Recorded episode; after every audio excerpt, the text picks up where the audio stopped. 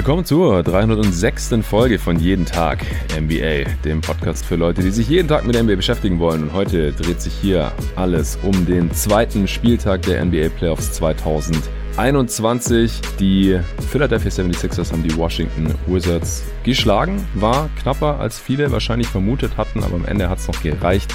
Im zweiten Spiel haben die Phoenix Suns die LA Lakers 99 zu 90 geschlagen, waren schon mit 16 vorne gewesen. Am Ende wurde es dann nochmal relativ knapp. Die Atlanta Hawks haben mit zwei Punkten nach Game Winner von Trae Young die New York Knicks im Madison Square Garden besiegt. Auch das war ein super spannendes Spiel. Und jetzt gerade eben haben auch die Memphis Grizzlies die Utah Jazz in Utah mit drei Punkten besiegt. Auch das war sehr spannend und ein kleiner Schocker. Also heute haben zwei Auswärtsteams gewonnen mit den Atlanta Hawks und den Memphis Grizzlies. Insgesamt haben nur zwei Teams das erste Spiel gewonnen, die ich in der Serie auch favorisiert habe mit den Sixers und den Suns. Alle Spiele waren geil. Bisher sind überhaupt alle acht Serien und alle acht Spiele ziemlich interessant und spannend gewesen. War eine lange Nacht, aber hat wieder mega Bock gemacht. Ich werde jetzt als allererstes gleich hier mit einem Gast Lakers gegen Suns besprechen und die restlichen drei Spiele dann wieder solo. Und für Lakers gegen Suns gibt es natürlich kaum einen passenderen Gast als den Julius Schubert. Hey Julius. Hi, guten Morgen. Morgen. Ja, du bist wie ich ja auch LeBron-Fan, im Gegensatz zu mir, wie ich es neulich im Pod auch schon gesagt habe, aber zum Lakers-Fan geworden und ich bin natürlich nach wie vor eingefleischter Phoenix Suns-Fan. Ich hatte es hier im Pod auch mehrmals gesagt, dass das eine ziemlich komische Serie für mich ist, aber heute Nacht oder gestern Abend, das kam ja noch 21.30 Uhr, deutscher Zeit quasi Primetime. Ich habe auch auf Twitter gesehen, dass ganz, ganz viele Fans das natürlich dann auch live verfolgt haben. Äh, heute am Montag ist ja auch Pfingstmontag, Feiertag. Da hat sich bestimmt der eine oder andere NBA-Fan einige dieser Spiele hier heute Nacht gegönnt.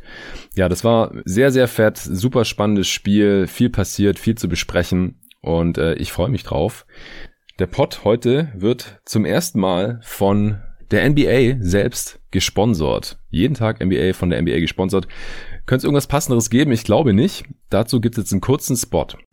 Wie schaust du eigentlich die NBA Playoffs? Falls noch nicht über den NBA League Pass, dann würde ich das jetzt wärmstens empfehlen. Der ist nämlich aktuell sehr, sehr günstig für die restliche Saison, also für die gesamten Playoffs. Da kann man alle Spiele selbstverständlich live sehen oder on demand, wenn man sich nicht die Nächte um die Ohren schlägt. Man kann sich komplette Games in voller Länge mit Originalkommentar auch natürlich oder auch diverse Zusammenfassungen unterschiedlicher Längen anschauen. Mein persönlicher Favorit, ich habe es hier im Pod ja auch immer wieder erwähnt, während der Regular Season ist das All Possessions Recap, wo man quasi jede Possession beider Teams innerhalb von einer guten halben Stunde drin hat. Die gibt's beim League Pass Premium, den ich auch schon seit Jahren nutze und der aktuell nur unwesentlich mehr kostet als die Standardversion. Damit bekommt man wirklich einiges von der Playoff Action mit, auch wenn man keine Zeit hat, sich die Spiele nachts alle komplett komplett live zu geben, was bei den meisten Hörern wohl auch der Fall ist, so viel ich weiß. Wenn ihr über meinen Link bucht, dann hat jeden Tag NBA auch was davon. Also falls ihr schon länger mit dem Gedanken gespielt habt, den League Pass mal auszuprobieren, dann ist jetzt wirklich der perfekte Zeitpunkt gekommen. Der Preis ist unschlagbar und vielleicht kann ich dann künftig öfter direkt mit der NBA kooperieren, wenn es gut läuft. Als Goodie hauen wir auch noch ein Jersey des MVPs raus. Nikola Jokic, rotes Denver Nuggets Jersey. Fand ich ganz schick, deswegen habe ich mich dafür entschieden in Größe L. Ich hoffe, das passt dann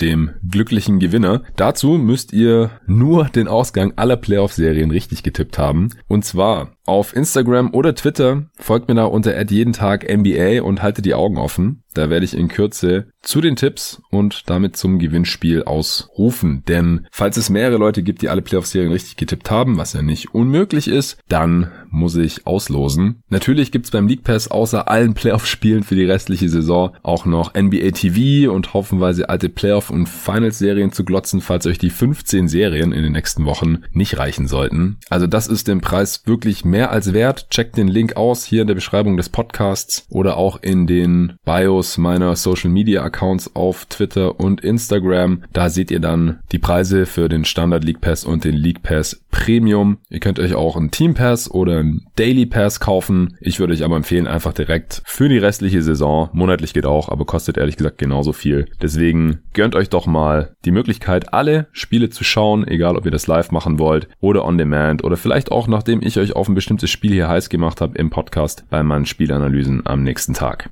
Also, jeden Tag NBA, die Playoffs, der League Pass und du ist doch wie ein Pass direkt in die Shooting Pocket. Jetzt musst du nur noch den Game Winner reinzwischen. Ich würde mich freuen. Ja, so viel dazu. Jetzt zu Lakers Suns. Äh, Julius, erstmal, wie geht's dir nach der Auftaktniederlage deiner Lakers gegen meine Suns? Ich bin frustriert, äh, ein bisschen enttäuscht, aber auf der anderen Seite auch nicht äh, zu panisch und äh, zu aufgeregt. Also es gibt eine Menge Sachen, die mich wirklich gestört haben, aber es gibt trotzdem auch noch Gründe, äh, optimistisch zu bleiben. Von daher bin ich da relativ entspannt. Okay, ja, da kommen wir dann auf jeden Fall gleich zu. Du äh, hast jetzt nicht nur das Spiel live verfolgt, sondern du hast jetzt auch noch im Folgenden quasi die, die Nacht durch dir das Spiel nochmal reingezogen und bist gerade schon dabei, ein Video vorzubereiten zu diesem Spiel, oder? Genau, ja. Ich habe mir dann, äh, ich habe dann gewartet, bis das Spiel äh, hochgeladen wurde, dass ich es mir direkt runterladen kann und dann äh, angefangen, mir das alles nochmal anzugucken und dann auch angefangen, schon direkt an dem Video und das kommt dann heute Nachmittag. Okay, ja, interessant. Also hier schon mal der Hinweis an die Hörer auf dem YouTube-Kanal von Julius Just a Kid from Germany könnt ihr dann auch noch visualisiert eine Analyse dieses Spiels mitnehmen. Ja, krass, da hast du mir auf jeden Fall schon mal einiges voraus. Ich konnte das Spiel natürlich nur einmal sehen, live sehen. Ich habe dann auch nicht großartig zurückgespult während dem Spiel, wie ich das manchmal mache, wenn ich alleine schaue, denn ich hatte einen Kumpel hier, mit dem ich das Spiel zusammen angeschaut habe. Ja, war natürlich sehr, sehr unterhaltsam. Die Suns sind von Anfang an ein bisschen weggezogen, haben die ersten drei Viertel auch alle gewonnen, waren im vierten Viertel dann schon mit 16 Punkten vorne und dann haben die Lakers noch mal eine kleine Aufholjagd hinlegen können. Dann am Ende aber ihre Dreier nicht mehr getroffen, die sie hätten treffen müssen, um es dann wirklich nochmal richtig spannend zu machen. Und deswegen haben die Suns dann auch 99 zu 90 closen können. Chris Paul hat sich in diesem Spiel verletzt an der Schulter. Es ist meines Wissens immer noch nicht raus, was das jetzt genau ist und wie schlimm das war. Dazu kommen wir auf jeden Fall auch gleich noch. Das war natürlich kein kleiner Faktor in diesem Spiel, aber was würdest du jetzt erstmal nennen, wenn ich dich frage, was waren die Hauptfaktoren in diesem Spiel, warum die Lakers gegen die Suns verloren haben? Ich glaube, dass äh, Devin Booker und äh, Devin Bookers äh, Performance in diesem Spiel, in seinem ersten Playoff-Spiel überhaupt, äh, der ganz, ganz große Faktor war, warum äh, yes. die Suns da offensiv äh, performt haben, so wie sie es gemacht haben. Ähm, das war ganz interessant, dass Devin Booker verteidigt wurde wie ein echter NBA-Superstar. Ähm, mhm. Der hat, ist da von den Lakers so behandelt worden wie in den letzten Playoffs in der ersten Runde Damian Lillard danach James Harden und auch in dieser regulären Saison hat man, hat man diese Taktik der Lakers schon beobachten können äh, gegen Luca, ähm, als man in der Regular Season gegen die Mavs gespielt hat und auch äh, gegen Curry im Play-in-Spiel vor einer Woche, dass man ihn quasi aggressiv gedoppelt hat, so, ja. sobald er am Halbfeld den Ball hatte.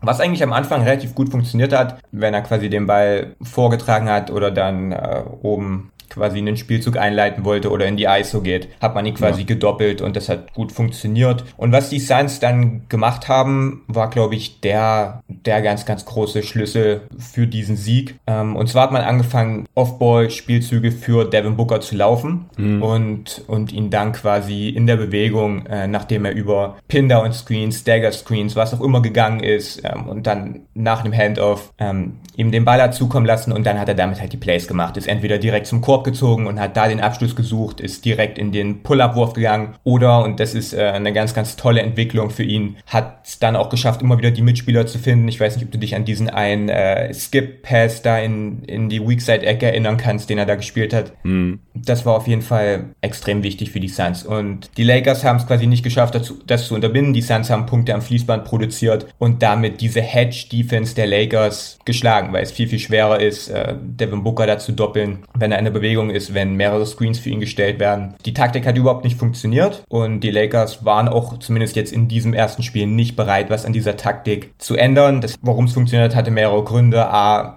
hatten die Suns wundervolles Spacing gehabt, immer äh, gute Werfer in den Ecken oder One Pass Away und dann hat auch die Andre Ayton, der, der extrem schnell dann abgerollt ist. Wie schlägt man Hedges am besten? Quasi mit schnellen Slips und mhm. das hat man gemacht. Er ist mal abgerollt, fängt da auch die Bälle weg und das war quasi offensiv der ganz große Schlüssel. Die Suns haben da die Lakers gekocht und waren wunderbar vorbereitet. Und da bin ich auf jeden Fall gespannt, was sich LA in den zukünftigen Spielen äh, einfallen lässt, um, um das zu stoppen, weil so kann es auf jeden Fall nicht weitergehen. Ja, er erfüllt mich äh, mit Stolz, dass äh, du Devin Booker da jetzt direkt in eine Reihe eingeordnet hast mit äh, absoluten Star, Superstar Guards in diese Liga in seinem ersten Playoff-Spiel. Wenn ich hier so da sitze in meinem Devin Booker Jersey noch, das ich natürlich während dem Spiel getragen habe. Dasselbe, das die Suns äh, heute Nacht auch getragen haben. Dieses schwarze Valley Jersey dieser Saison. Wunderschönes Ding. Und wunderschöner Sieg. Ja, dass Devin Bookers Skillset absolut Playoff-kompatibel ist, das hatte ich nie angezweifelt und habe das hier im Pod ja auch immer wieder behauptet. Jetzt wurde es endlich mal getestet. Also er, er musste sich erstmal kurz dran gewöhnen, beziehungsweise mussten die Suns dann da natürlich auch ein bisschen adjusten, denn er am Anfang hat er relativ viele Turnovers gemacht, mhm. nachdem er da so äh, aggressiv gedoppelt und gehatcht wurde.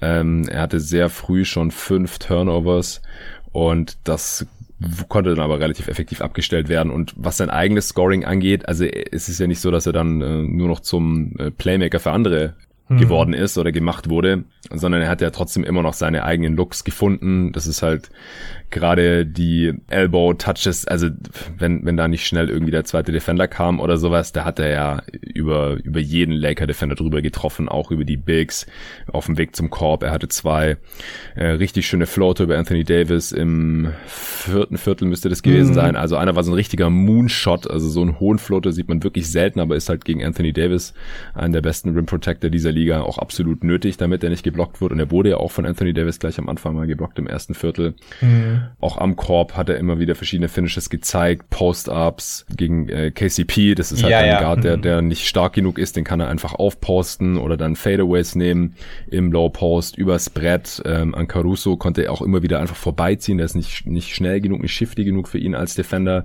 Also ich glaube, man hat auch gesehen, dass, also warum die Lakers ihn so oft mit zwei Defendern verteidigen wollten. Sie mussten es halt auch, weil sie ihn One-on-One -on -one nicht halten können. Da haben sie keinen Defender. Also es gibt auch für solche Spiele einfach wenig Defender, die da One-on-One -on -one einiges ausrichten können. Aber was relativ klar ist, die Lakers haben es nicht vielleicht ein LeBron in defensiver Topform, aber das kann mhm. der dann mhm. halt auch nicht das ganze Spiel über machen, weil der ist kräftig und groß genug und wahrscheinlich auch noch schnell genug. Aber ja, das äh, ist nochmal ein anderes Thema. Über LeBrons Performance werden wir sicherlich auch noch sprechen. Das war ja auch kein kleiner Faktor in dem Spiel heute, wie er aufgetreten ist. Ja, deswegen äh, Booker mit einer mit einer super Performance, natürlich auch mit großer Hilfe. Der Shooter um ihn herum. Die Quote der Suns war jetzt gar nicht so toll von Downtown im Endeffekt. Also neun von 28 Dreier, das äh, haut heutzutage jetzt niemand mehr um. Aber Cam Johnson äh, zwei von fünf, Cameron Payne eins von drei und äh, Bridges zwei von fünf. Das hat dann eben schon ausgereicht. Jake Crowder nur 0 von sieben. Insgesamt Booker hat auch seine eigenen Dreier mal getroffen. Er nimmt eigentlich so gut wie immer dieselben Dreier, die fallen dann halt oder halt auch nicht. Pull-up-Dinger in Transition, auch gerade wenn die Suns 2 for 1 gehen am Ende von einem Viertel, dann Booker fast immer den Dreier, mhm. hat er gar kein mhm. Problem damit, trifft ihn nie, ehrlich gesagt. Hat er ja auch heute wieder. Heute genau. auch wieder nicht, mhm. exakt, genau, aber am Ende drei von sieben, da kann man durchaus zufrieden mit sein. Und Booker Statline am Ende dann auch 34 Punkte, 7 Rebounds, 8 Assists, 6 Turnovers am Ende, aber in der zweiten Halbzeit war das dann, glaube ich, nur noch einer ähm, bei sehr soliden Quoten, ziemlich effizientes Game von ihm. Da war ich auch wirklich sehr, sehr zufrieden mit seinem ersten Playoff-Game hier heute. Dann hast du ja DeAndre Ayton schon angesprochen, der wirklich ein Wahnsinnsspiel gemacht hat. Das ist genau der Ayton, den ich mir auch gewünscht hatte in der Preview und ohne den die Suns einfach auch keine Chance haben gegen diese Frontline der Lakers. Er hatte zwar im zweiten Viertel schon sein drittes Foul und entsprechend dann halt äh, Foul Trouble und konnte nur weniger spielen, hatte zu dem Zeitpunkt aber schon 16 Punkte und äh, hat das ganze Spiel über nur einen Wurf daneben gemacht, 10 von 11 aus dem Feld und den einen Fehlwurf, den hat er auch selber gereboundet und wieder reingemacht. Acht Offensiv-Rebounds, 21 Punkte, 16 Rebounds insgesamt. Äh, auch fast die ganze Zeit gute Defense gespielt. Hier und da war meine Rotation ein bisschen zu langsam, aber äh, da fand ich auch, dass er einen sehr, sehr guten Job gemacht hat unterm Strich. Also auch der Playoff-Einstand von DeAndre Ayton. Da war ich sehr, sehr zufrieden damit. Ich habe dann nicht ganz ernst gemeint nach dem Spiel getweetet, dass DeAndre Ayton der beste First Pick hm. in den Playoffs 2021 bisher ist. Ja, man kann vielleicht sagen, Kyrie Irving war auch nicht schlecht in dem Spiel gegen die Celtics, aber ansonsten äh, ist der Tag nicht so hot. Wahrscheinlich ist er nicht von Bestand, aber das konnte ich mir dann auch nicht verkneifen. Ja, heute, was ist dir denn noch bei Aiton vielleicht aufgefallen? Bei Aiton ist mir vor allem aufgefallen und das hat mich am Ende aufgeregt, dass wenn die Lakers es dann mal geschafft haben, wirklich äh, einen defensiven Stop zu bekommen und wirklich auch mal äh, das auch geklappt hat und man den äh, Fehler oder zumindest einen Wurf, der nicht reingeht, erzwungen hat, dass Aiton dann quasi vor allem im vierten Viertel am Ende da irgendwie sich diese Offensiv-Rebounds geholt hat und dann mhm. quasi mhm. äh, da die zweite Chance mit ermöglicht hat und das tut halt weh, wenn du wenn du zehn Punkte hinten bist, wenn du zwölf Punkte hinten bist oder es waren zwischenzeitlich sogar mal noch weniger. Ach so, weniger, ja, ja. ja hm. Die Lakers waren wieder relativ nah dran. Ja. Äh, da, da hatte ich schon ein bisschen Angst. Was waren es denn? Sieben waren hm. sie immer dran. 83 und, zu 90. Ja, und dann tut das natürlich weh, wenn man äh, dann quasi in den nächsten Angriff gehen möchte und dann kommt da so ein Offensiv-Rebound. Ja, und wie gesagt, die Roll Gravity ähm, war extremst wertvoll, wenn die Lakers geswitcht haben, hat er die kleineren äh, Guards sofort bestraft und vor allem defensiv auch einen wundervollen Job gemacht gegen Anthony Davis. War sicherlich jetzt nicht der allerschwerste Job, da werden wir vielleicht auch gleich noch drüber reden, gegen ja. Davis, aber da kann man eigentlich nicht groß meckern mit ihm. Von daher richtig, richtig gutes Spiel. Yes. Ja, dann sprechen wir doch mal über die größeren Faktoren auf Seiten der Lakers. Also als Suns-Fan habe ich mich natürlich darüber gefreut, aber es war schon wieder relativ haarsträubend, wie viel die Lakers Big gespielt haben mit Drummond, äh, teilweise auch Harrell, äh, Anthony Davis dann entsprechend selten als einziger Big, äh, die Anthony Davis auf der 5 Lineups im Pod hier wurde es schon hundertmal thematisiert, wie stark diese Lineups einfach sind. Ich habe es mhm. dann auch noch mal im Nachhinein gehört ähm, im Low Post, im Podcast von Zach Lowe, dass er gesagt hat, dass die Lineups mit Anthony Davis auf der 5, also mit LeBron auf dem Feld, offensiv im 99. Percentile sind und defensiv auch im 99. Percentile. Mhm. Also einfach ungefähr die beste Lineup der Liga, quasi ein Death Lineup. Und das muss man sich mal geben, denn ähm, ich könnte das spontan gar nicht sagen, wer die anderen drei Dudes noch sind, die da mit drin sind. Das ist jetzt nicht wie das Golden State Warriors Death Lineup damals, wo man einfach genau wusste, das ist Clay, das ist Curry, das ist äh, bei der ersten Ausgabe waren es ja dann noch Draymond Green und Harrison Barnes und Andre Iguodala und mhm. dann halt später noch mit Kevin Durant. Und hier bei den Lakers es ist wahrscheinlich gar nicht mal so wichtig, wer dann da noch mit mhm. drauf ist. Einfach ein bisschen Shooting, ein bisschen Wing Defense, äh, fertig. Und die Lakers, das hängt natürlich in erster Linie an Vogel, aber der wird die Entscheidung wahrscheinlich auch nicht ganz frei treffen können. Ich meine, man hat einfach Andre Drummond jetzt im Team und der startet und soll wahrscheinlich auch ein bisschen spielen. Aber das, das läuft einfach nicht besonders gut. Es ist so wenig Platz da unterm Korb. LeBron ist im ganzen Spiel gefühlt zweimal zum Korb gegangen vielleicht. Anthony Davis steht die ganze Zeit auf dem Flügel rum und verkommt zum Spot-Up-Shooter. Das ist eigentlich genau das, was wir erst im Spiel gegen die Warriors auch schon in der ersten Halbzeit Halbzeit gesehen haben. Und ich hatte die ganze Zeit Angst als Suns-Fan, wann gehen die Lakers small, weil sie lagen halt, wie gesagt, das ganze Spiel über so fünf bis zehn Punkte hinten. Die Suns konnten sich nicht so ganz absetzen. Die Lakers waren irgendwie noch so in Schlagdistanz und ich habe gedacht, wenn die jetzt umschalten, mhm. dann äh, können die das Spiel sehr, sehr schnell drehen. Es, es gab immer wieder so ein, zwei Angriffe, wo kurz AD mal der einzige Big war im, in der ersten mhm. Halbzeit, mhm. aber das wurde einfach nicht konsequent durchgezogen. Auf der anderen Seite konnten die Lakers ja auch, wenn sie Big gespielt haben, diese Vorteile gar nicht so richtig ausnutzen. Die Suns haben deutlich mehr Offensivrebounds geholt als die Lakers. Also auch das Rebounding-Duell für sich gewonnen. Die Suns haben mehr Punkte in der Zone gemacht als die Lakers in diesem Spiel. Also man hatte quasi nur die Nachteile mal wieder von diesen großen Lineups und äh, sehr wenig Vorteile davon. Auch wenn Drummond jetzt gar nicht so schlecht gespielt hat, oder? Weiß nicht, was würdest du sagen? Was sind da deine Gedanken zu?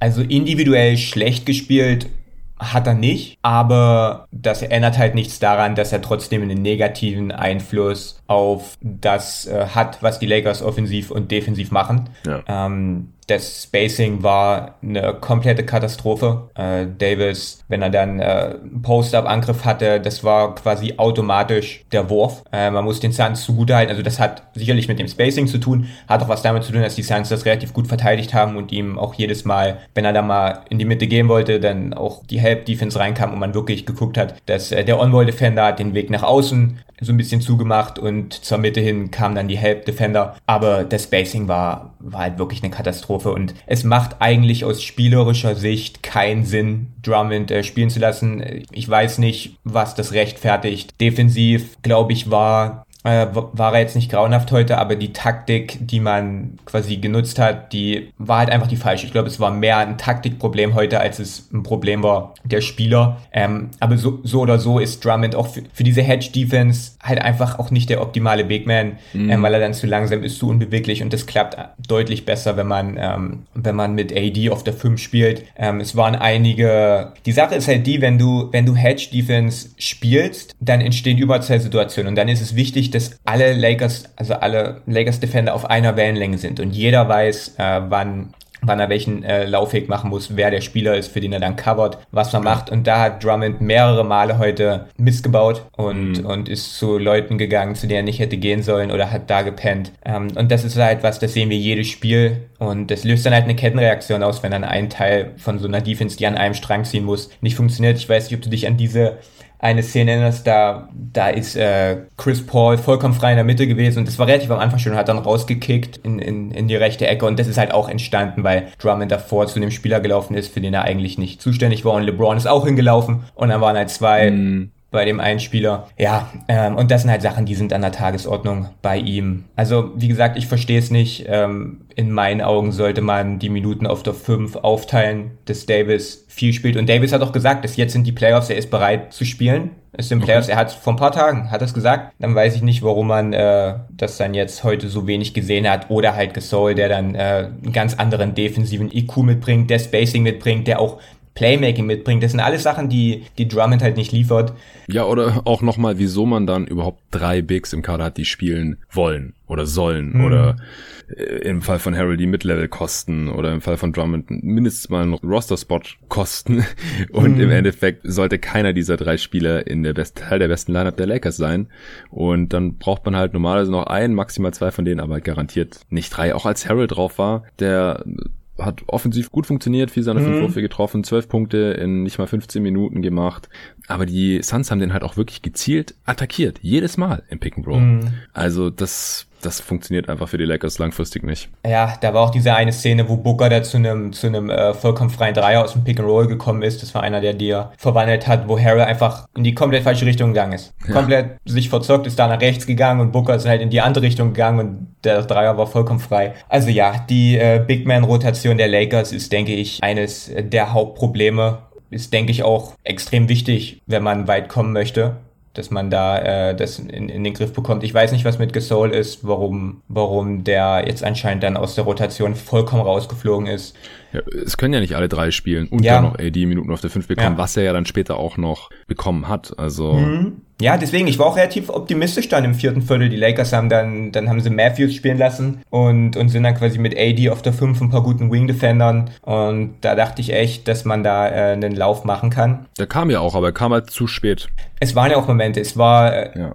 es war so, dass die Lakers immer mal zu einem freien Dreier gekommen sind. Wenn man den gemacht hätte, dann wäre es nur noch ein 5-Punkte-Rückstand gewesen. AD hatte einen äh, vollkommen freien Pick-and-Pop-Dreier. Ich glaube, da war man äh, 10 Punkte hinten. Das wären dann 7 gewesen. Also die, die Chancen waren da die Lakers haben eine noch schlechtere, du, du hast die Dreierquote des Suns angesprochen, die der Lakers waren noch mieser. Also bei aller Kritik und bei allen Sachen, die wirklich äh, mir Bauchschmerzen bereiten, die Lakers hätten das auch gut und gerne gewinnen können, äh, wenn man da ein paar mehr dieser, dieser Würfe getroffen hätte, die auch wirklich eine gute Qualität hatten. Nee, also die, die Suns haben jetzt im Endeffekt nicht wirklich dominiert. Ich hätte mir vorstellen können, wenn sich Chris Paul nicht verletzt hätte, der war danach wirklich merklich angeschlagen. Mhm. Also es war auch eine ganz komische Situation. Man kann nicht wirklich erkennen, was da passiert ist. Er ist so ein bisschen, beim Rebound ist er so ein bisschen mit seinem eigenen Mitspieler, mit Cam Johnson irgendwie zusammen gerasselt und hat seinen Arm irgendwie verdreht und danach halt irgendwie auch sein, sein Kopf.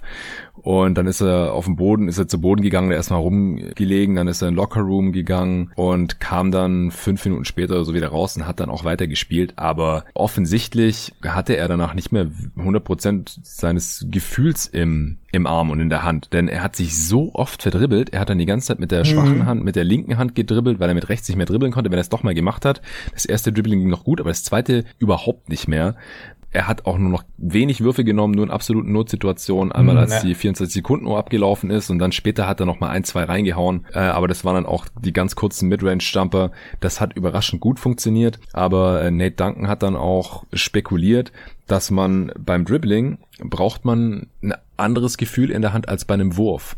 Weil Dribbling ist ja keine Hand-Augen-Koordination, weil du guckst ja nicht runter beim Dribbling, mhm. sondern du verlässt dich nur auf dein Feedback, auf dein Tastsinn im Endeffekt. Und wenn dieses Feedback aber nicht mehr funktioniert, dann verlierst du halt den Ball. Du kannst ihn dann nicht mehr kontrollieren. Und Werfen ist ja viel mehr Hand-Augen-Koordination. Du siehst den Ball und du machst eine Wurfbewegung und äh, dann mhm. ist der mhm. Ball halt weg. Obwohl diese Wurfbewegung auch nicht so war, wie sie halt sonst ist. Das war ja mehr oder weniger halb ein einhändiger Wurf, den er da dann gemacht hat. Ähm, das ja. sah jetzt für mich auch nicht so aus, als ob das äh, seine... Nee, nee, er wollte auch nicht werfen. Also das war hm, fast keine ja, Option. Ja. Ich finde, die, die Lakers hätten das eigentlich noch mehr ausnutzen können. Auf jeden Fall. stehen lassen können, vielleicht sogar auch mal faulen und gucken, ob er einen Freiwurf treffen kann. Also fand ich natürlich gut als Suns-Fan, dass es nicht passiert ist. Chris Paul musste keinen einzigen Freiwurf nehmen und war am Ende drei von acht aus dem Feld. Hm. Er hatte vor seiner Verletzung auch schon einen Dreier reingeknallt in Transition ähm, und dabei blieb es dann auch. Am Ende hatte er sieben Punkte, acht Assists. Die meisten davon hat er aber auch schon vor der Verletzung gespielt, wenn mich gerade nicht alles täuscht. Er hat defensiv äh, ist er natürlich noch gut rotiert und hat auch ein paar Deflections gehabt und hat da seinen Job gemacht wie immer und natürlich auch viel kommuniziert, koordiniert. Defensiv war unglaublich wichtig.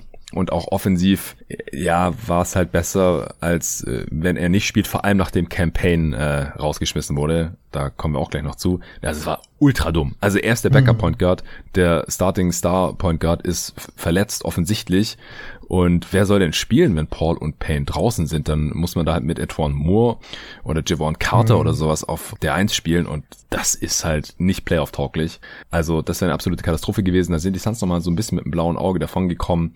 Ich hoffe sehr, dass Chris Paul, dass es jetzt nichts allzu Schlimmes ist. Ja, ich auch. Und ähm, dass wir hier eine, eine Serie zweier einigermaßen fitte Teams dann sehen können. Weil wenn Chris Paul dauerhaft fehlt, dann ist es noch schwerer für die Suns, als es sowieso schon ist. Sie konnten jetzt das erste Spiel hier für sich gewinnen, mussten auch Homecourt verteidigen, sonst hätten sie das ja jetzt direkt verloren. Chris Paul ist einfach super wichtig in dieser Serie. Er war einfach danach, das ist im zweiten Viertel passiert und danach war er einfach nicht mehr derselbe Spieler. Also ein Point Guard, der nicht richtig dribbeln kann und kaum werfen kann. Und auch die Pässe. Die Pässe waren teilweise, die mhm. waren so off. Also die Hand, dieser Arm hat einfach nicht mehr richtig funktioniert. Ich finde es krass, dass er überhaupt noch gespielt hat. Und ja. ich bin gespannt auf die Diagnose. Ich, äh, ich hätte mir gewünscht, dass man, dass man Chris Paul dann vielleicht auch ein bisschen defensiv attackiert. Das mhm. ist äh, eh eine Sache, das habe ich schon bei den, äh, das ist mir irgendwie in diesen Players besonders, oder ich habe besonders darauf geachtet, ist mir bei den Bucks schon aufgefallen, wie wenig da Matchup-Hunting betrieben wurde und äh, das war auch heute bei den Lakers. Also ich hätte mir gewünscht, dass man viel, viel öfter guckt, dass man Chris Paul an LeBron ranbekommt, dass man Devin Booker an LeBron ranbekommt und diese Schwachstellen attackiert. Das ist ja eigentlich was, wofür vor allem James auch seit Jahren bekannt ist. Mhm. Das ist, denke was, was wir in den äh, nächsten Spielen viel, viel, viel, viel mehr sehen werden. Ähm, aber das hat mich auch so ein bisschen gewundert.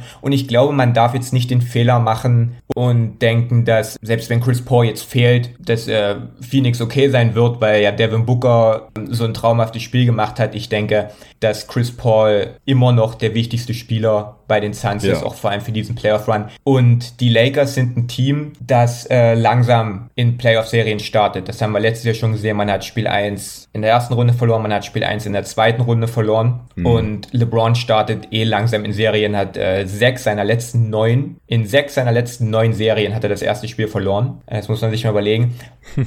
die Lakers werden von Spiel zu Spiel besser und ich gehe stark davon aus, dass sie auch in dieser Serie von Spiel zu Spiel deutlich besser werden. Und man wird Wege finden, wie man Devin Booker in Schach hält. Und ich denke, das wird nächstes Spiel losgehen, dass man äh, da deutlich äh, einen besseren Job macht gegen Devin Booker. Und dann wird es halt nochmal umso wichtiger, dass man dann jemanden hat, der Devin Booker auch entlasten kann und der dann und, und da kommt halt Chris Paul ins Spiel. Also ähm, genau denke ich, dass er da weiterhin extremst wichtig ist und wenn die Suns ihn verlieren sollten, äh, was wir natürlich alle nicht hoffen, dann wird das äh, richtig, richtig schwer. Ja, also Chris Paul, der definiert sich ja nicht in erster Linie über sein Scoring, sondern über mhm. seine Spielorganisation und sein Playmaking.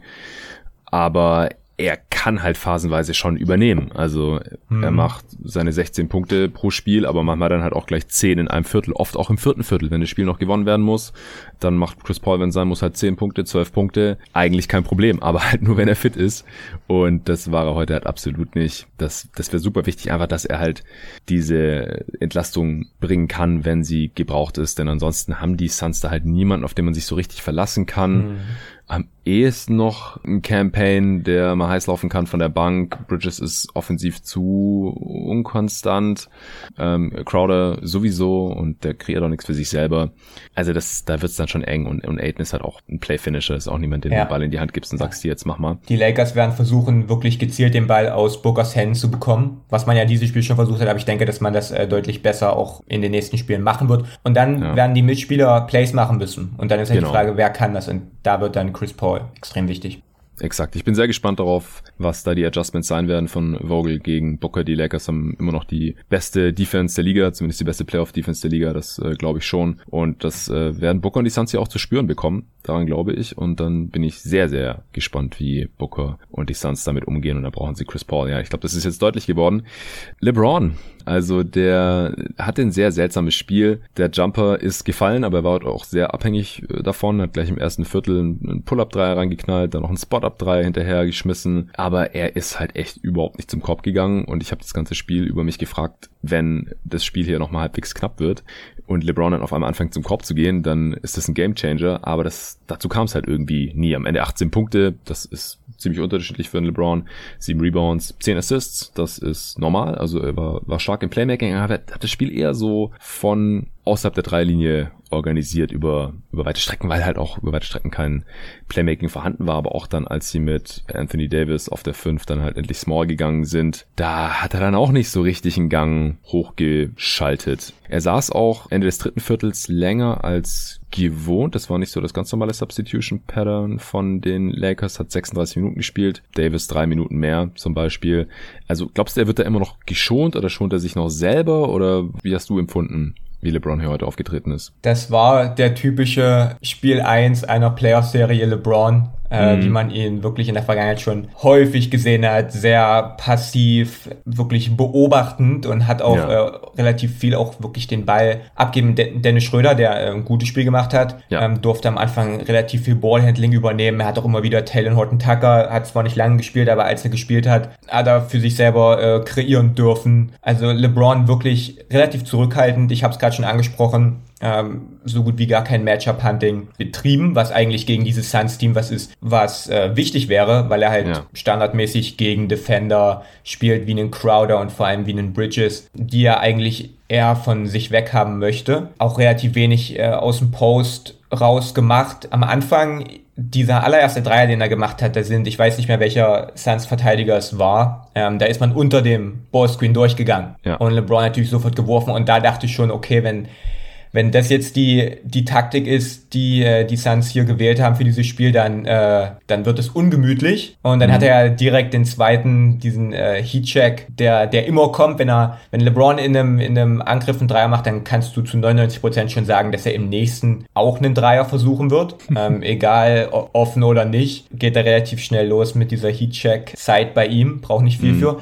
Also, ich denke, wir werden deutlich mehr Post-Ups sehen, deutlich mehr physisch, deutlich mehr Matchup-Handling und schauen, dass er Vorteile für sich selber auch kreiert. Ähm, ich war ein bisschen frustriert. Er hat dann, äh, ich glaube, drei oder vier Freiwürfe am Stück verworfen. Das war diese Zeit, wo es äh, auch diese Langspielunterbrechung gab, wo Chris Paul da, dafür war er dann noch gesund genug, Chris Paul, dass er da noch ein bisschen, ja, keine Am Ahnung. Arm von LeBron gezogen hat beim, beim Boxer, die Szene meinst du?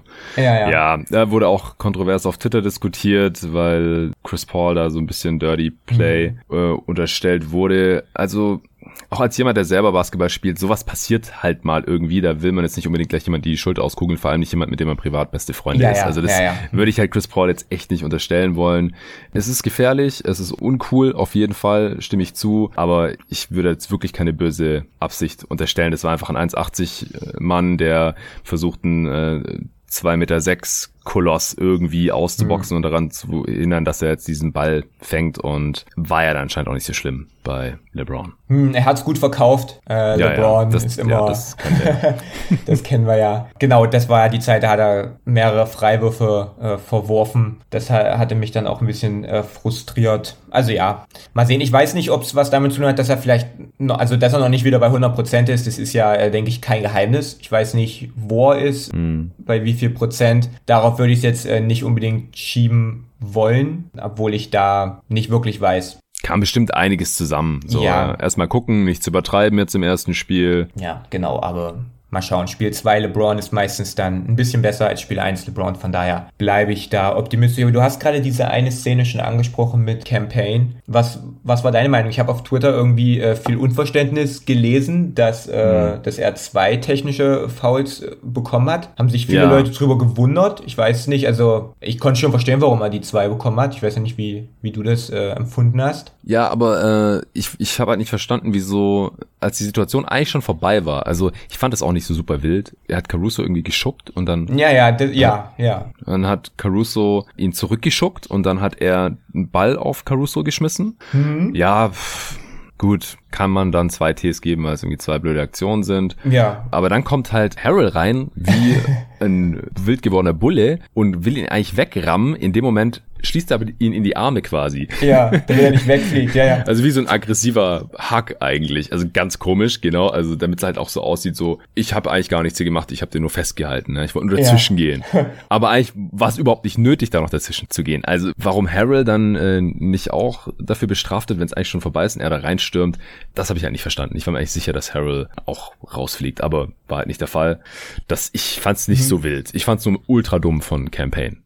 Ja, na vor allem, wie schnell Harrell da war. Ich meine, die, die Lakers Bank war ja komplett am anderen Ende. Das war ja, ja. Ich, ich weiß nicht genau, wann er losgelaufen ist, aber der muss, also so wie ich das einschätze, muss er eigentlich losgelaufen sein nach dem ersten Push. Muss er schon aufgesprintet sein und dahin, ja. so schnell wie er da war. Ich fand es halt unnötig, weil das äh, Foul an LeBron, das ist ja passiert und, und das Caruso dann weggeschubbt wurde am Ende und das war jetzt auch nicht nur so ein ganz, ganz kleiner Push, das war schon, das war schon ein richtiger Push.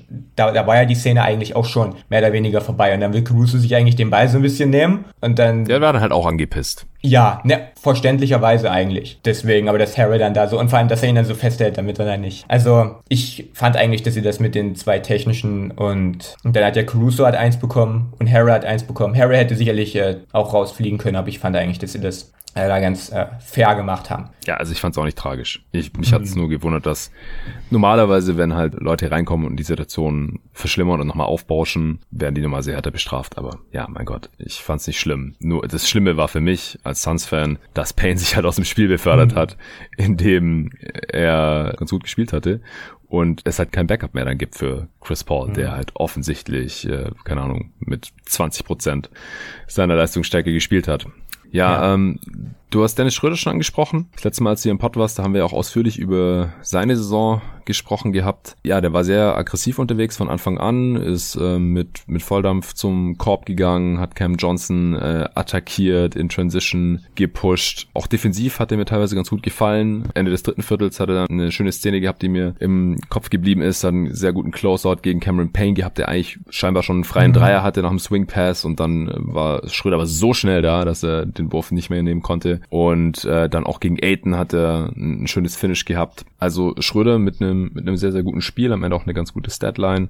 5 von 7 aus dem Feld, einen seiner beiden Dreier getroffen. Hm, das war ein wichtiger, der, also dachte Ende, ich zumindest zum, zum damaligen Zeitpunkt, ja, war das Genau, einer, wenn die folgenden dann auch noch war. getroffen worden wären, dann ja, hm. in, während der Aufholjagd. Ja, 14 Punkte, ein Rebound, drei Assists, zwei Steals, im Block hat er auch gehabt. Ja, vier Turnovers und nur drei von sechs von der Linie sind so die Wermuts Tropfen, aber wenn er ungefähr auf dem Niveau weiterspielt in der Serie, dann ist das ganz, ganz wichtig. Ja, diese beiden, also hat ja, nachdem er da, ich weiß nicht mehr, wem Crowder das Offensivfoul angehängt hat, relativ am Anfang, ich glaube, es war im ersten Viertel, der die beiden ja, Freiwürfe genau, vergeben. Ähm, ja, Schröder war, war wichtig, hat äh, den Korb sehr gut attackiert und da immer wieder äh, von seiner Schnelligkeit Gebrauch gemacht. Was ich mich halt so ein bisschen frage, ist, ob er, die Lakers haben halt bewusst, zumindest LeBron halt bewusst, ich habe es ja gerade eben schon angesprochen, auch Schröder den Ball gegeben und ihn damit halt auch Sachen machen lassen. Da bin ich halt mal gespannt, ob das weniger wird, ob LeBron in Spiel 2 sagt, ab Spiel 2 sagt, jetzt bin ich der, der hier macht und du stellst mir vielleicht immer mal den Screen, dass wir deinen Gegenspieler an LeBron ranbekommen oder ob er weiterhin da äh, so viel selber machen darf, wie er es in, in Spiel 1 machen durfte. Da bin ich auf jeden Fall gespannt, hat mir gut gefallen. Ähm, aber bei Schröder ist halt, ist halt die Sache, das kann, das kann so ein Spiel sein, es ist immer 50-50 so ein bisschen. Das kann so ein Spiel mhm. sein wie gegen die Warriors letzte Woche. Und ja. dann kann es äh, so ein Spiel sein wie, wie heute. Weiß man halt immer nicht, was man bekommt. Was mir noch aufgefallen ist, dass die Suns ihn äh, Offball an der Dreilinie nicht wirklich respektieren. Also, dass sie schon mhm. sehr stark von ihm absinken und weg von ihm helfen. Ja, das ist, das ist ja das nächste, dieses Spacing-Problem. Wenn du, du kannst ja. nicht Drummond im, im Dunker-Spot haben, Schröder one pass away und dann Davis in der Weak Side, dann, ja. dann ist natürlich die ganze Zone zu. Also das, das Spacing-Problem, was die Lakers äh, haben, das muss ganz dringend adressiert werden und dass man da so wenig Leute wie möglich neben James und Davis auf dem Parkett stehen hat, die halt die Gegner nicht respektieren. Ähm, das wird auf jeden Fall wichtig, ja. Ja. Ja, unterm Strich, Lakers in diesem Spiel mit einem Offensivrating von 100. Das ist sehr stark unterdurchschnittlich. True Shooting von 51% auch. Die Suns äh, Offensivrating von 110. Das ist leicht unterdurchschnittlich am Ende. Ähm, Shooting von 54% auch unterdurchschnittlich. Also es war ein sehr defensiv geprägtes Spiel. Natürlich beide Offenses auch nicht so effizient, weil die drei nicht so gefallen sind. Bei den Lakers natürlich noch mehr als bei den Suns. Und beide Teams hatten noch relativ viele Turnovers. Das fand ich gerade auch in der ersten Halbzeit bei den Suns äh, bisschen anstrengend, dass die auch so sloppy, unforced Turnovers teilweise dabei hatten. Das waren vielleicht noch so ein bisschen die Nerven im ersten Playoff-Spiel. Ich weiß nicht, ich hoffe, sie können es abstellen, weil normal sind sie nicht so ein Turnover-lastiges Team. Mhm. 18% Turnover-Rate ist schon relativ viel. Äh, Lakers mit fast 16%. Suns haben die Boards kontrolliert, hatte ich ja vorhin auch schon mal angesprochen. Zur Halbzeit 50% Offensiv-Rebound-Rate fast gehabt. Oh. Äh, am Ende 41%. Das ist schon krass, vor allem gegen ein Team, das halt so viel groß gespielt hat. Das ist das Problem, was du hast, wenn du, wenn du switcht und wenn du Hedge Defense spielst. Ja, dass du quasi deinen Big Man hm. dann, dann draußen hast und dann ist LeBron auf einmal der Lakers-Spieler, der am nächsten am Korb dran ist vielleicht. Mhm. Und der hat halt auch echt nicht so wirklich Lust auf da Rebounden oder Ausboxen oder worauf auch immer. Und äh, so kam halt viel von dem zustande, weil Aiden immer und immer wieder hinter diese Defense gekommen ist und sich dann äh, Position gebracht hat. Also ich denke mal, wenn wir, wenn wir uns übermorgen wieder unterhalten, dann müssen wir uns auf jeden Fall unterhalten, wie die Lakers das taktisch anders gemacht haben, ähm, weil halt ja. Rebounding auch ein äh, negativer Nebeneffekt war von dieser ganzen Geschichte. Ja. Ansonsten haben die Lakers die Suns sehr wenig gefoult in diesem Spiel. Das war einfach noch auffällig zur Halbzeit. Kein einzigen Freiwurf. Das äh, war krass, aber also ich würde da jetzt überhaupt nicht irgendwie den Refs die Schuld geben oder sowas, weil die Suns sind einfach nicht so oft zum Korb gegangen gegen mhm. Kontakt, wo man jetzt hätte sagen können, oh, das war aber ein Foul. Also gar nicht. Die Suns gehen ja eh nicht so viel zum Korb und wenn, dann war es halt meistens frei, ja. relativ freies Finish, ja. genau.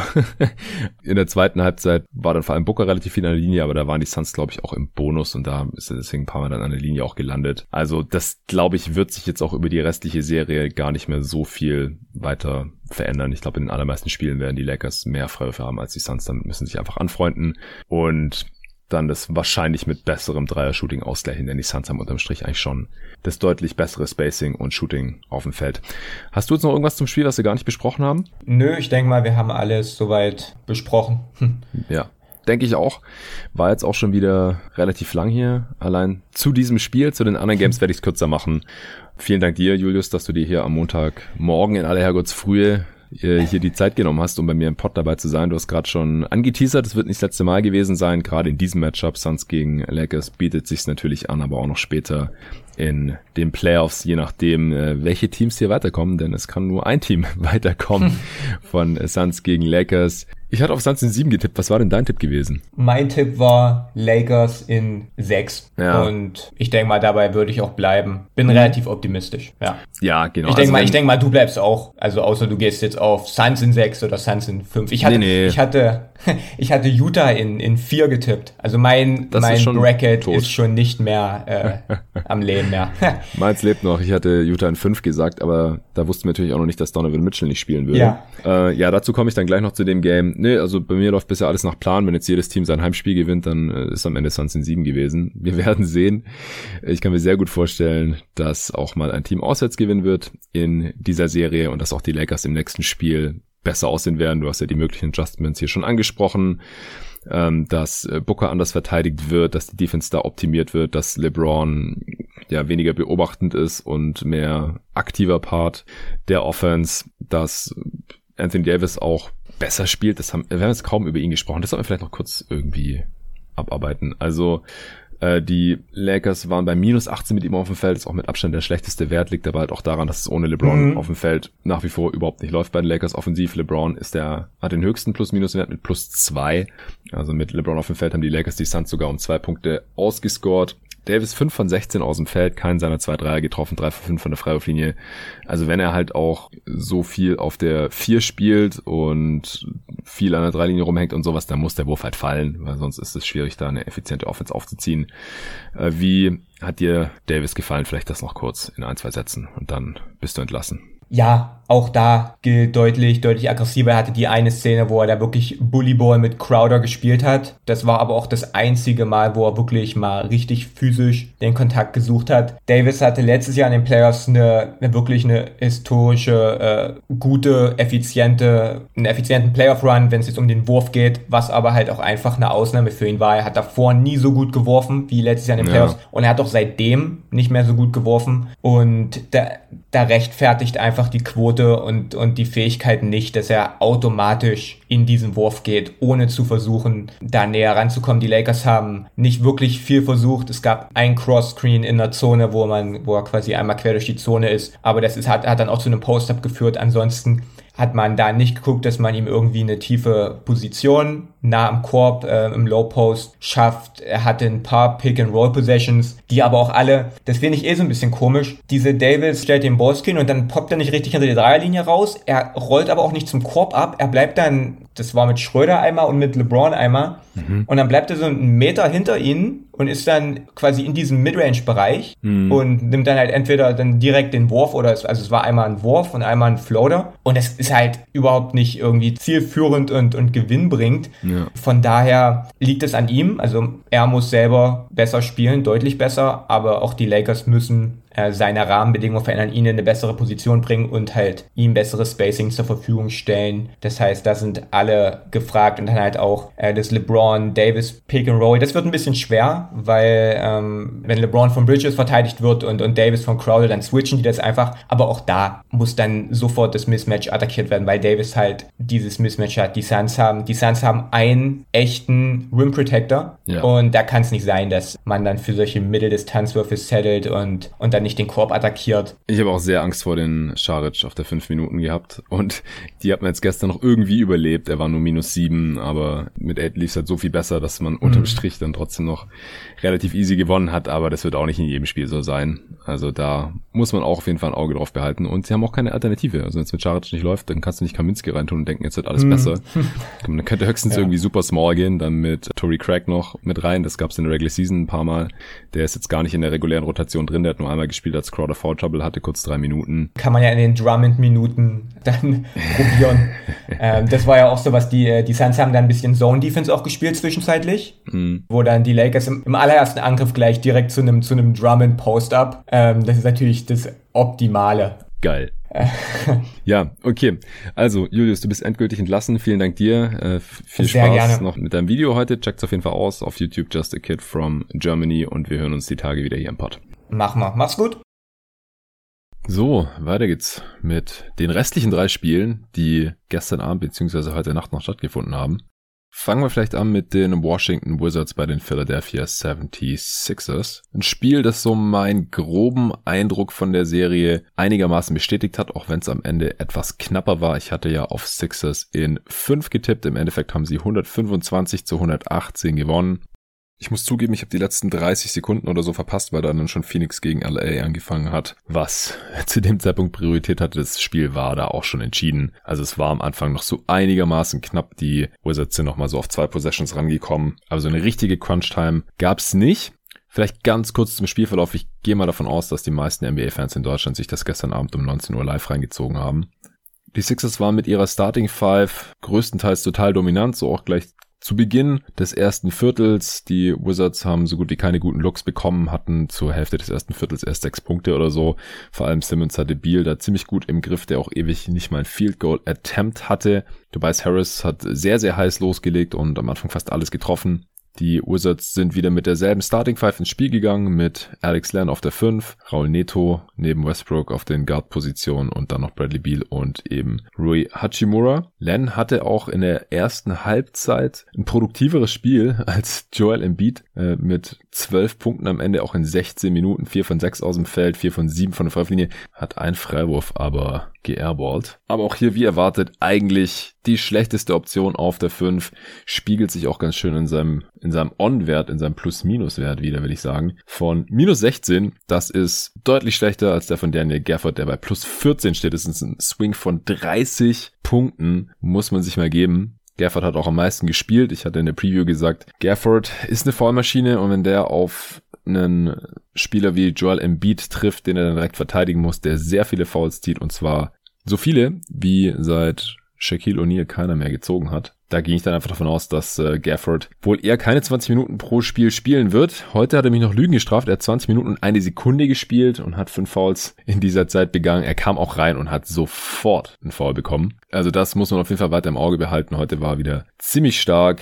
Alle seine sechs Würfe getroffen. Wieder ein paar ordentliche Slams dabei gewesen. Sechs Rebounds, zwei Assists und ein Block. Er bringt da einfach eine gewisse Athletik, vertikale Gravity, Rim Protection und auch Physis mit, die Alex Len abgeht. Und äh, auch Robin Lopez hat nicht wirklich funktioniert. Hat zwar wieder seine patentierten Hookshots reingehauen. Captain Hook, wie er auch von Grant Hill im Broadcast genannt wurde. Vier Fouls gemacht in zwölf Minuten. Ja gut, Bertans kam dann auch noch von der Bank, hat heute seine Dreier ziemlich gut getroffen. Vier von acht insgesamt in 28 Minuten. Mit ihm waren die Wizards auf dem Feld auch plus neun. Kam da rein in der zweiten Hälfte des ersten Viertels. Und diese Lineups mit Beal, der dann noch drauf ist. Westbrook ist zu, zu dem Zeitpunkt dann immer schon unten und bekommt seine erste Pause. Beal, Gafford und Bertans, das sind ziemlich potente Lineups, natürlich vor allem offensiv. Westbrook kam dann zum Ende des ersten Viertels auch wieder rein. War ziemlich wild unterwegs, zu dem Zeitpunkt aber noch eher das gute Wild. Und so sind die Wizards dann sogar in Führung gegangen. Während auf der anderen Seite Joel Embiid seine Pause bekommen hat und die Sixers Bank da schon massive Probleme hat, vor allem offensiv. Zum Ende des ersten Viertels haben die Wizards dann auch 28 zu 27 geführt. Im zweiten Viertel konnten die Wizards diese Führung verwalten und sind dann auch mit der Ein-Punkt-Führung in die Halbzeit gegangen. In erster Linie, weil Joel Embiid ziemlich früh sein drittes Foul kassiert hat. Sieben Minuten vor der Halbzeitpause war das ungefähr. Ich fand zwei dieser drei Falls waren ja ein bisschen soft, ein bisschen fragwürdige Calls. Es gab keine Challenge. Ich glaube auch nicht, dass Doc Rivers die gewonnen hätte. Die Sixers wurden äh, durch einen brandheißen Tobias Harris im Spiel gehalten. Der hatte zur Halbzeit schon 28 Punkte bei 12 von 19 aus dem Feld. Embiid hatte 9 Punkte in 10 Minuten. Seth Curry hatte noch gar nicht gepunktet. 0 von 3 aus dem Feld. Auf der anderen Seite hatte Westbrook schon 12 Punkte, 5 Rebounds, 6 Assists. Gafford zur Halbzeit schon mit plus 18. Also mit ihm läuft es einfach so unglaublich viel besser. Bertans hatte drei Dreier. Allgemein sehr offensivlastiges Spiel. Die Wizards können einfach nicht so gut verteidigen. Die Sixers können ohne Embiid oder konnten ohne Embiid in diesem Spiel nicht besonders gut verteidigen. Die Sixers hatten drei von 17 Dreiern zur Halbzeit nur getroffen. Also da lief es alles noch nicht so rund für die Sixers. Trotzdem nur ein Punkt hinten gewesen. Im dritten Viertel haben sie sich dann auch die Führung geschnappt, haben direkt mal ein paar Dreier reingeknallt. Embiid hat einen getroffen, Curry hat seinen ersten getroffen. Harris war absolut on fire und hatte relativ schnell 33 Punkte. Embiid hat ein paar schöne Pässe gespielt, auch aus dem äh, Double Team raus. Kickout auf Seth Curry, mal auf einen cuttenden äh, George Hill.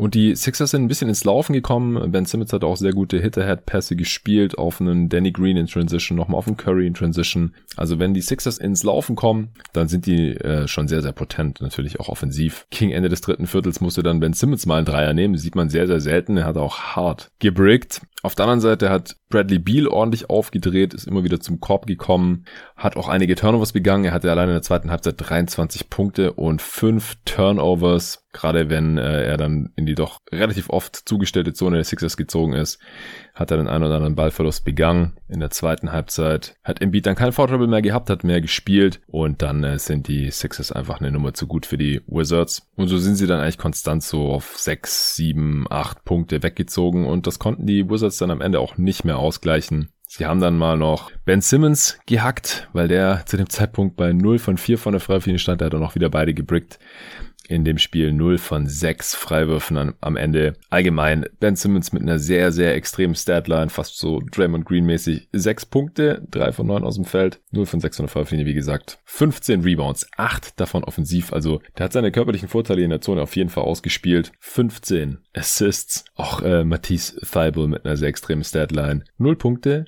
0 Rebounds in 14 Minuten, aber 2 Steals und 2 Blocks. 0 von 2 Dreiern.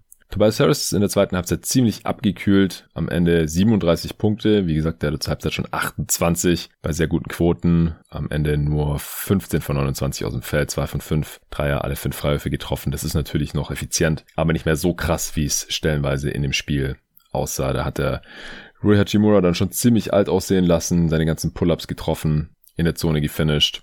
Joel Embiid am Ende mit 30 Punkten in unter 30 Minuten, On-Off-Wert von plus 20, also mit ihm auf dem Feld waren sie schon sehr, sehr dominant. 12 von 13 Freiwürfen auch, kein seiner 3 Dreier getroffen, auch 5 Turnovers, also da ist noch ein bisschen Luft nach oben, aber unterm Strich, glaube ich, lässt sich festhalten, dass das ein suboptimales Spiel war von den Sixers. In Transition sahen sie sehr, sehr krass aus. Embiid muss aus Foul Trouble bleiben, sonst können diese Spiele eng werden. Von Simmons könnte vielleicht mal noch ein bisschen Scoring kommen, das wäre ganz nett. Beal sieht ziemlich fit aus, das war ja auch noch ein Fragezeichen für diese Serie. Die Wizards in diesem Spiel mit der deutlich besseren Quote von Downtown, aber sie nehmen einfach nicht besonders viele Dreier, weil sie auch meistens nicht so viel Shooting auf dem Feld haben.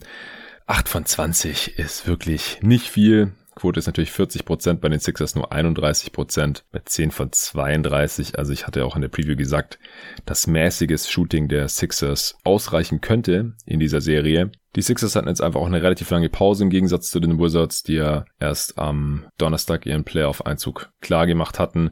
Doc Rivers hatte auch die Befürchtung, dass sie jetzt vielleicht ein bisschen eingerostet sind und so sah mir das teilweise auch aus, auch defensiv gerade. Da glaube ich, ist auch noch mehr drin als den Wizards ein 118 Offensivrating zu erlauben. Sixers hatten eins von 124. Biel am Ende mit 33 Punkten, 10 Rebounds, 6 Assists, aber auch 6 Turnovers. Nur einen seiner 6 Dreier getroffen. Westbrook mit 16 Punkten, da ging in der zweiten Halbzeit nicht mehr viel. Nachdem die Wizards Ben Simmons gehackt hat und er beide Freiwürfe daneben gesetzt haben, da hat äh, Westbrook auch einen relativ unglücklichen Turnover begangen, hat den Ball gefangen und wollte dann äh, so nach vorne antreten und ist dabei mit der Ferse ins Ausgesteppt. Hatte auch sechs Turnovers in diesem Spiel, 15 Assists, 5 Rebounds. Bertans und Gerford hatte ich schon erwähnt. Len auch. Hachimura hatte 12 Punkte. Hat in dieser Semi-Crunch-Time auch noch einen wichtigen Catch-and-Shoot-Dreier reingehauen nach einem Kickout von Beal. Ish Smith heute nicht ganz so dominant wie in den Play-in-Tournament-Spielen. Ja, ich denke auch, das reicht schon zu diesem Spiel. Kommen wir zu den Atlanta Hawks bei den New York Knicks. Das war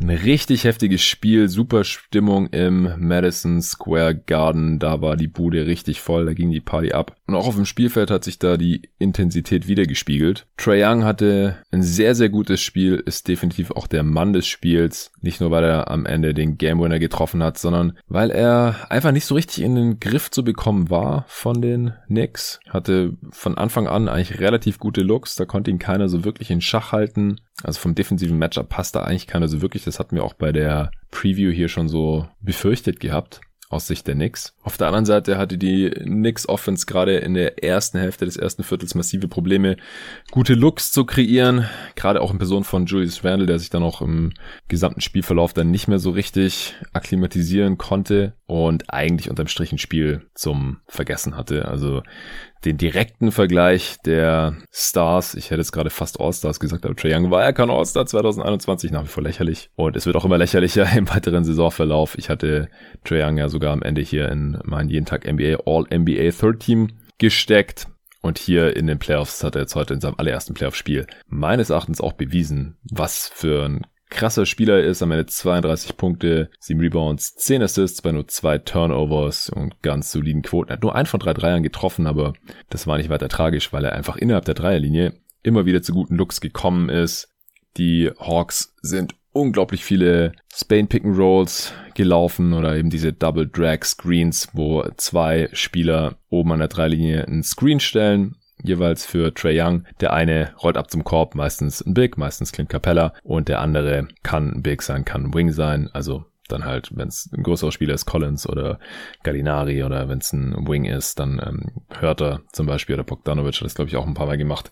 Die poppen dann raus zur Dreierlinie und dann kann der Boardhand sich entscheiden nach dem Screen, ähm, wenn er einen freien Dreier hat, kann er den nehmen oder er kann Richtung Zone dribbeln, was Trae Young dann eben oft gemacht hat. Dann kann er den abrollenden Big Capella entweder bedienen für einen Lob oder er kann halt rauskicken an die Dreilinie, je nachdem, wie die Defense der Knicks da eben reagiert hat. War dann da sehr oft eine gute Option offen und Trae Young hat da viele richtige Entscheidungen getroffen und war nur sehr, sehr schwer zu stoppen. Oft konnte dann auch der Big, der Knicks, meistens ja 19L, nicht so wirklich gut den äh, Shot contesten, weil er halt immer Angst haben musste, dass der Lob Pass kommt auf seinen Gegenspieler, auf Capella. Das ist mir da auch sehr schnell aufgefallen. Auf Seiten der Knicks ist dann äh, Alfred Payton nach nur vier Minuten, glaube ich, direkt ausgewechselt worden, weil er natürlich offensiv ein massives Problem ist. Der bringt da einfach gar nichts mehr zustande. Hat keinerlei Gravity Offball mit dem Ball in der Hand auch nicht gefährlich. Nicht mal für den Trey Young in der Defense, der allgemein defensiv nicht so sehr attackiert werden konnte. Derrick Rose kam dann rein. Der hatte ein sehr gutes Spiel, war wohl der zweitbeste Spieler der Knicks, würde ich jetzt mal sagen, nach Alec Burks. Zu dem komme ich auch gleich noch. Rose hat fast 38 Minuten gespielt, 17 Punkte gemacht aus 16 Shooting Possessions, nicht so besonders effizient. 5 Rebounds, 5 Assists, aber auch 5 Turnovers und dass das eben schon die zweitbeste offensive Performance der Knicks war. Der sagt schon fast alles. Die beste, die hat wie gesagt Alec Burks gemacht. 27 Punkte in 26 Minuten von der Bank. Das sind die, das ist das der dritte Spieler, laut äh, Tommy Beer von Knicks Twitter, der dritte Spieler der Knicks in den letzten 40 Jahren, der von der Bank in einem Playoff-Spiel mindestens 27 Punkte macht. Die anderen beiden waren John Starks und Latrell Spreewell. Ja, ohne Burks hätten die Knicks offensiv echt sehr alt ausgesehen. 9 seiner 13 Würfe getroffen, 3 von 5 von Downtown, 6 von 8 Freiwürfen, auch 4 Assists hat er gespielt, nur ein Turnover. Saubere Performance mit ihm auf dem Feld waren Knicks auch um 8 Punkte besser, mit Rose auf dem Feld waren sie 3 Punkte besser. Jeder einzelne Starter der Knicks hat einen negativen Plus-Minus-Wert, den schlimmsten hat Bullock mit minus 14. Auch Emmanuel Quigley hat noch ein gutes Spiel gemacht. Das ist einer der wenigen Knicks-Spieler, die zweistellig gescored haben mit 10 Punkten. Hat in der ersten Halbzeit gleich zwei sehr tiefe Pull-Up-Dreier reingeknallt. Insgesamt 21 Minuten gesehen. Ziemlich überzeugend vom Rookie. Was ich auch interessant fand, war, dass die Hawks ziemlich viel Small gespielt haben. Also wenn Capella raus ist mit Gallinari und Collins auf den großen Positionen. Teilweise hat Gallinari dann auch Randall verteidigt. Auch Collins äh, musste Randall streckenweise verteidigen. Beide haben dann einen ganz soliden Job gemacht. Er konnte das nicht wirklich bestrafen. Drei von sieben in der Zone getroffen und ein seiner zehn Midrange-Stamper nur getroffen. Also das ist wirklich richtig mies und ein großer Faktor gewesen, wieso Randall heute hier so ineffizient war. Also seine Pull-ups und Stepbacks und Fadeaways, die sind einfach nicht so gefallen, wie das im Großteil der Regular Season noch der Fall gewesen war. 6 von 23 aus dem Feld, 15 Punkte aus 24 Shooting Possessions, auch nur 4 Assists bei 3 Turnovers, 12 Rebounds, ja, das ist gut. Einmal in der Linie gewesen, ein von zwei Verläufen getroffen, zwei von sechs Dreier. Also Randall konnte hier seine Knicks mit seinen Jumpshots nicht tragen. Das war ja auch eine der großen Fragen in der Preview gewesen. Allgemein hatten die Knicks Ende des ersten Viertels nur zwei von 17 Abseits des Rings getroffen. Aber die Second Unit hat sich dann Anfang des zweiten Viertels wieder reingekämpft für die New York Knicks. Der Madison Square Garden hat getobt, als Quigley da seine schon angesprochenen äh, tiefen Pull-Up-Dreier getroffen hat. Rose ist wiederholt zum Korb gekommen, konnte da dann finishen als einer der wenigen Knicks-Spieler, musste dann aber 19 Minuten am Stück spielen, denn äh, Thibodeau hat ihn nicht mehr runtergenommen, hat sich dann nicht getraut, ohne seinen Ex-MVP spielen zu lassen. Zur Halbzeit dann haben die Hawks nur noch mit zwei geführt, 52 zu 50. Da war auch noch ein Faktor, dass die Hawks so gut wie keine Turnovers begangen hatten zu dem Zeitpunkt. Ansonsten war es ein relativ ausgeglichenes Spiel. Ross war Topscorer mit 10 Punkten zur Halbzeit. Barrett stand bei 1 von 6. Randall bei 3 von 10. Auf Seiten der Hawks hatte Young schon 11 Punkte, 6 Assists, Collins 12 Punkte bei 5 von 6 aus dem Feld. Das konnte er nicht ganz halten in der zweiten Halbzeit. Collins hatte am Ende 5 von 9, kein weiteres Field Goal gehabt, weiterhin 12 Punkte. Ja, der ist ein bisschen untergegangen in der zweiten Halbzeit, aber dafür sind dann da andere Spieler in Erscheinung getreten.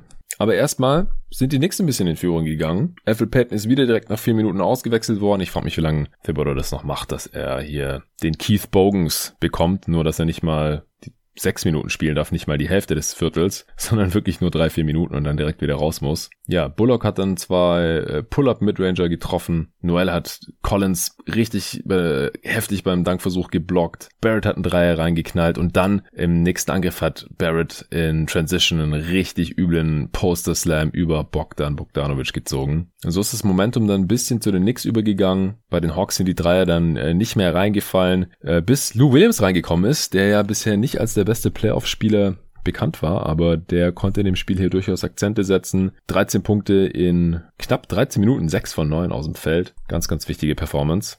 Ja, dann hat sich blöderweise Mitte des vierten Viertels Nerns Noel offensichtlich verletzt, äh, irgendwie am Fuß verletzt, umgeknickt. Ich konnte es nicht richtig sehen, ist dann rausgegangen. Zuerst hieß es, er kann noch spielen, aber er kam dann nie wieder. Gibson musste dann closen. Derrick Rose hat dann sechs Minuten vor Schluss eine kurze Pause bekommen, sonst hätte er auch die zweite Halbzeit wieder komplett durchspielen müssen. Und der ist ja so, wie gesagt, schon auf 38 Minuten gekommen. Und auf der anderen Seite haben die Hawks dann gnadenlos ihre Spain Pick and Rolls durchgezogen. Trey hat die Defense der Knicks wirklich gut seziert, hat auch einige Fouls gezogen mit seinem Stop and Pop Moves da aus der Midrange, wo dann der, wenn er den Defender auf den Rücken genommen hat, der dann hinten reinläuft, dann hat Emmanuel Quickly Trey beim Dreier gefault und die Shooter der Hawks haben angefangen, ihre Dreier zu treffen, wie verrückt. Gallo hat seinen ersten Dreier getroffen, der war im Spiel nur bei eins von sieben, drei von elf aus dem Feld. Rennt jetzt übrigens mit einer Irokesenfrisur rum. Ich dachte die ganze Zeit auf den ersten Blick, äh, Marcin Gotthard ist zurück und spielt wieder. Bogdanovic hat nochmal einen Dreier reingehauen nach einem wunderschönen Skip-Pass von Trey Young in die Corner. Die Andre Hunter hat einen Dreier getroffen, sein einzigen im Spiel, der war bei eins von vier. Offensiv auch eher unauffällig defensiv aber ziemlich wichtig, vor allem gegen RJ Barrett. Ja, die Hawks haben fünf Dreier getroffen im vierten Viertel ihrer zwölf, die sie im, gesamten Spiel getroffen haben. Und das war natürlich extrem wichtig. Auf der anderen Seite hat sich Alec Burks noch lange gegen die Niederlage gestemmt ersten drei aus der linken Corner reingehauen. Dann hat er wieder einen Kickout bekommen von äh, Derrick Rose, mich gar nicht alles täuscht hat. Dann den Dreier gefaked, One Dribble, Pull-up aus der Midrange, auch reingeknallt, hatte 18 Punkte alleine im vierten Viertel. Aber als er dann genau denselben Wurf im nächsten Angriff wieder versucht hat, wieder Kickout von Rose bekommen und wieder den äh, Pull-up nach dem Fake genommen hat, den hat er dann nicht mehr getroffen und das war zu dem Zeitpunkt dann schon so ein bisschen vorentscheidend, denn auf der anderen Seite wurde dann Trey Young in der letzten Spielminute beim Drive von RJ Barrett gefoult. Es war kein hartes Foul oder sowas, aber in der Situation muss man einfach die Hände weglassen. Gute Defender, wenn sie so an der Hüfte des Offensivspielers kleben beim Drive, die äh, strecken die Hände dann auch so demonstrativ weg, damit die Refs ja nichts pfeifen können. Das hat RJ nicht gemacht. Thibodeau hat noch gechallenged, aber dem wurde nicht stattgegeben und das war aus meiner Sicht auch völlig okay. Wenn auch natürlich vorentscheidend. Er hat dann beide reingehauen. Die Knicks haben dringend Punkte gebraucht und wer besorgt die? Natürlich der Ex-MVP und in dem Fall Go-To-Guy der New York Knicks. Derrick Rose, der hat per Floater gescored zum 105 zu 105 und dann kam Trey Young, wurde von Frank Nilikina verteidigt, der extra zu diesem Zweck eingewechselt wurde. Der hat ganze zwei Possessions gespielt in diesem Spiel, 32 Sekunden, was natürlich dann auch ein undankbarer Job ist. Gibson kam hoch, um zu trappen gegen Trey Young. Es sind noch wenige Sekunden auf der Uhr. Trey macht einen Crossover über rechts gegen Nilikina, kommt an ihm vorbei und haut die Antwort rein auf Derrick Rose Floater ebenfalls mit einem Floater mit noch 0,9 Sekunden auf der Uhr. Die Knicks haben noch einen Timeout, nehmen das auch, aber bei 0,9 Sekunden, da muss man schon sehr schnell sein. Also im Idealfall eine Alley-Oop Anspiel, dann für die Overtime und wenn es ein äh, Jumper ist, dann muss man eigentlich, wenn man den Pass fängt, schon äh, nur noch eine halbe Drehung zum Korb brauchen. Das hat Julius Randle nicht hinbekommen. Der hat mit dem Rücken zum Korb den Ball gefangen, hat sich gedreht und äh, ist dann nach hinten gefadet, war daneben, wäre aber meines Erachtens auch sowieso zu spät gewesen. Von daher war das dann Game. Also mitnehmen aus dem Spiel würde ich, das könnte eine sehr, sehr knappe Serie werden. Ich hatte auf nix im 7 getippt. Jetzt haben sie den Heimvorteil hier schon verloren. Ich denke, dass ich jetzt schon eher Richtung Hawks tendieren würde. Es kann natürlich sein, dass die Knicks äh, zurückkommen, entsprechende Adjustments machen, gerade wie sie dieses Swain Pick and Roll und diese Drag Screens in den Griff bekommen, wie sie Julius Randle vielleicht bessere Looks verschaffen können. Und es war ja trotz allem noch ein sehr, sehr knappes Spiel. Aber ich war mir sowieso total unsicher bei der Serie. Ich bin nur wegen des Heimverteils auf die Knicks gegangen. Den haben sie jetzt verloren und äh, das macht es natürlich nicht einfacher. Und ich finde eben vor allem eklatant, dass offensichtlich niemand so wirklich an Trey Young dranbleiben kann. Ich hatte mich ja vor der Serie gefragt, ob er auch in der, in den Playoffs so dominant sein kann wie in der Regular Season. Und ja, verdammt, er ist genauso dominant. Das muss halt Julius Randle jetzt erstmal noch beweisen. In dieser Serie war ja klar, gibt es viele Spieler, die noch was beweisen müssen in den Playoffs. War vielleicht auch bezeichnend, dass mit Rose und Burks die einzigen Knicks-Spieler, die schon Playoff-Erfahrung haben, abgesehen von Touch Gibson, auch die einzigen, die richtig gut waren offensiv gewesen sind. Das Shooting der Hawks killt im Endeffekt. Eine große Frage in der Preview-Folge war ja auch, ob die Knicks ihr Shooting aus der Regular Season rüber retten können. Die haben jetzt heute nur 33 Prozent ihrer Dreier getroffen. Das müssen wir auch im Auge behalten. Ja, ansonsten sehr, sehr spaßiges Spiel. Ich freue mich auf die weiteren Spiele in dieser Serie. Kommen wir zum letzten Spiel der Nacht. Memphis Grizzlies gegen Utah Jazz.